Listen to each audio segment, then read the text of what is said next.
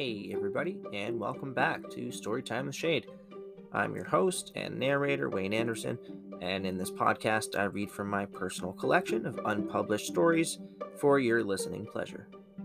This week, we are continuing with the Hell Conduit, uh, a new longer story I hope you guys are into because there's a lot more to come. Uh, before we do get started, this episode is sponsored by Orange Hat Film Productions. Please go check them out and follow at Orange Hat Film Productions on Instagram.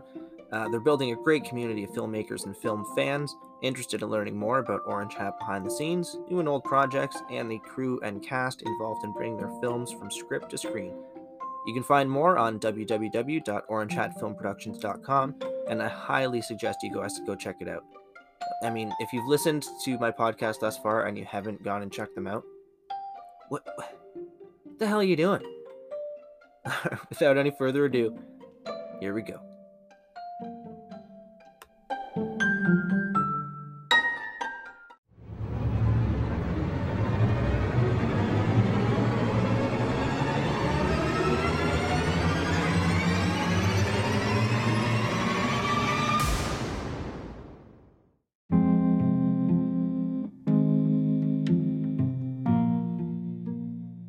Chapter 12 Jake knows immediately that something is different. Wrong. There was always a sense of heat in his dreams, but this, I'm burning alive, is the first conscious thought he has. He opens his eyes and is surprised to see that there are no flames. He's also surprised, and incredibly thankful, that his eyeballs didn't immediately burst open and start spilling down his face in a mixture of boiling blood and gore. Interestingly, the extreme heat he felt on his skin didn't seem to be affecting his eyes or his breathing. He took another cautious breath and was grateful that the air seemed like air and didn't send fire into his lungs like he was expecting. With this handled, he turned his attention to where he was. It was dark, almost black, but through the gloom ahead of him he could make out a small room. Squinting, he could see across from him what appeared to be some sort of shelf. Emanating from it was the only light in the dark room. He couldn't tell what the shelf had on it and decided to look. Jake took a step forward and swayed. A sudden and intense wave of vertigo swept over him, seeming to send the room he was in rolling through space.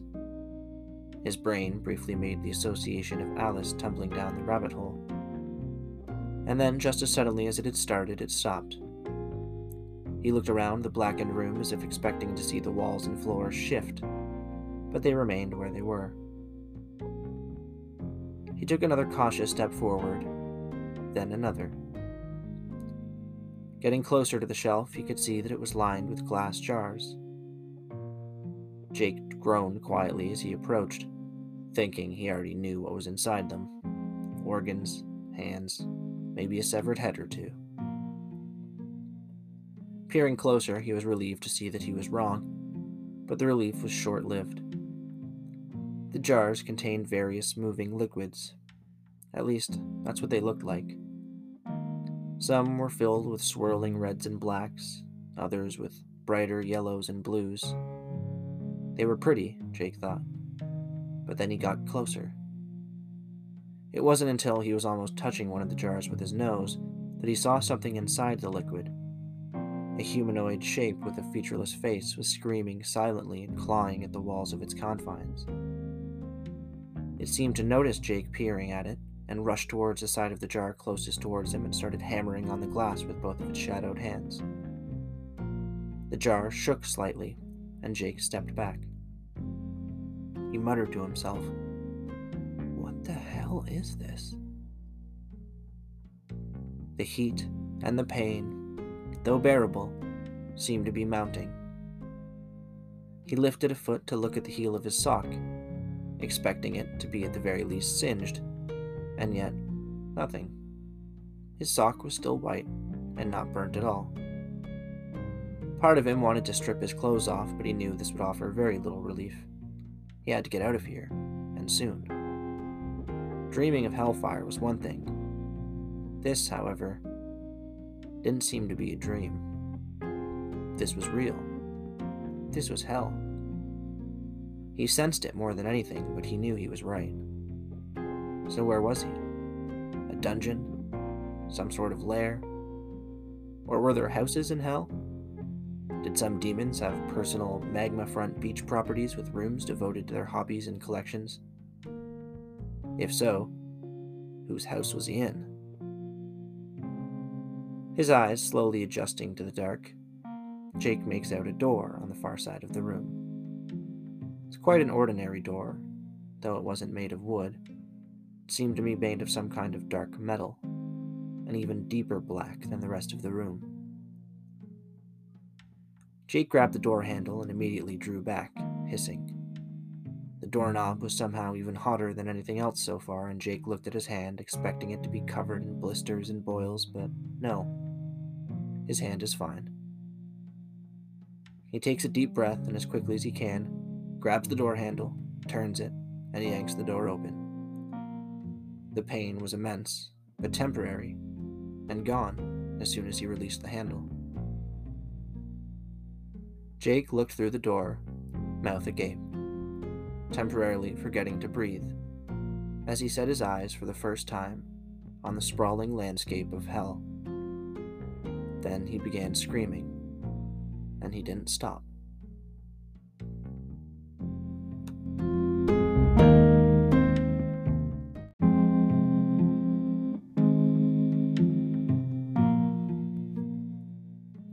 Chapter 13 Jake wakes up screaming and swatting at his body as if he was on fire, which he supposes, in a sense, he was. Of all the years of nightmares and flames, he had never before consciously been there, in control of his body. He wiped his forehead and wasn't surprised to feel a slick layer of sweat. He got out of bed and moved slowly to the bathroom, where he filled his hands with cold water and splashed his face multiple times before looking at his reflection in the mirror. What the hell is going on? Jake asked of his reflection. The reflection stared back stupidly. It had no input on the matter. He briefly considers calling Lydia, but doesn't know what he would say. I had a bad dream? That wasn't nearly the whole truth, but it was close. He had told Mel about his nightmares, Vaguely, of course. So why couldn't he tell Lydia? Well, because Mel was a little crazy himself, Jake thought. lifelong metalhead, the idea of recurring nightmares of hell didn't seem to faze him too much. He's thought about being completely honest with Mel before, of course. But working for Mel was one of the decent constants in his life, and he didn't want to screw up the only job he'd ever liked by making his boss think he'd slowly been losing his marbles over the past few years. No, Jake had to deal with this himself for now. He wasn't able to get back to sleep, and didn't want to, so he made himself busy around the house. He tidied and swept, did some laundry, and ate some breakfast. Before he knew it, it was past 10 o'clock in the morning. The sun had risen bright and hot, and any inclination he had to go back to bed had vanished. He considered calling the widow Bell before he left for his weekly visit, then thought better of it. She was always home. It would be a waste of time. He walked down the street to where she lived and rapped gently on the door. The widow Bell, her name was Daisy, but she didn't use it and preferred to go by her last name, answered the door, her puckered and wrinkled lips drawing up slightly into the semblance of a smile. Oh, it's you. Come in, she said, turning around and shuffling into her front hall. Jake smiles, enters and closes the door behind him, then walks to Belle to gently hold her elbow and lead her back to her chair. I don't need your help, Jake. Never did I need a man for nothing, and I certainly don't need one now. She had said this in her typical crotchety fashion, yet made no move to draw away from Jake as he helped her back into her rocking chair. The television in the living room was on and showing old reruns of Wheel of Fortune. It usually was.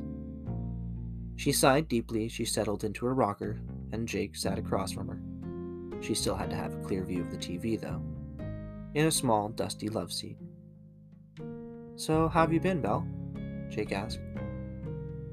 She turned from Wheel, where currently someone was puzzling out a sentence and asking to buy a vowel. She eyed him suspiciously. How have you been, Jake?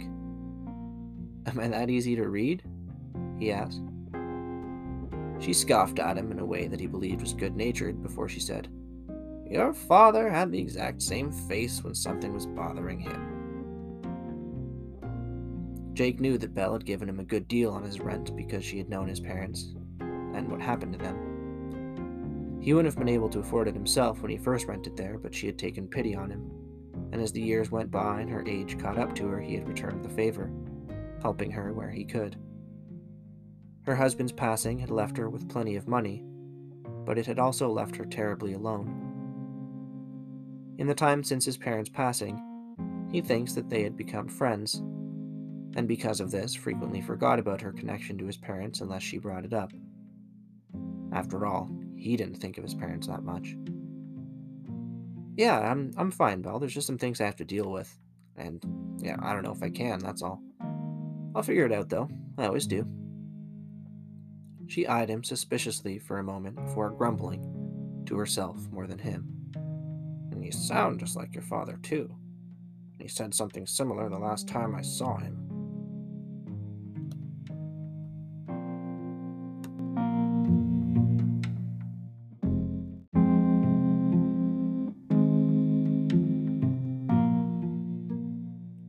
Chapter 14 After he felt he'd sufficiently assured Belle that he'd be okay, and that he'd see her again next week, Jake left her dingy, curtained apartment into the bright afternoon sunshine. He didn't push her on what she had said about his father, although he was curious. The last time she had seen him, he had things to deal with? Okay, Jake thought. I'm sure he did, but then he died so whatever he had to deal with was probably left with me. Unaware of how close he had gotten to the truth, Jake began walking back to his own house down the road. He thought he saw the man in black again out of the corner of his eye, but when he turned to look, he saw nothing. The old man with the horns and the raspy voice was nowhere to be seen. Jake breathed a small sigh of relief. The man in black unnerved him. He briefly had a thought that he was glad Bell wasn't a demon. When, as if summoned by the thought of them, the Zeppelin demon appeared from across the street, though this time he was in a Metallica shirt. Hey man, he called, before looking both ways and then jogging across the street. Jake didn't stop walking, and he fell in line beside him. Why the hell do I keep running into you? Jake thought, and was about to voice it aloud when the demon spoke first. Are you okay? Jake stopped walking and turned to face him. He had a worried expression on his face, and this annoyed Jake. Look, I, I don't know you, and I don't know what you want or why I keep running into you, but unless you're going to explain any of that to me, I'd really prefer you leave me alone. The demon nodded sympathetically. You must have so many questions, I can't imagine, honestly. The demon looked around and seemed to be under the impression that they were being watched. Look, I'll I'll tell you everything I can, but not out in the open like this. Jake raised his eyebrows and looked around, saw nothing, and turned back. He was about to say something along the lines of, just spill it, when he once again noticed what seemed to be a genuine look of concern and worry on the face of the demon. He sighed and said instead, Fine. Come on.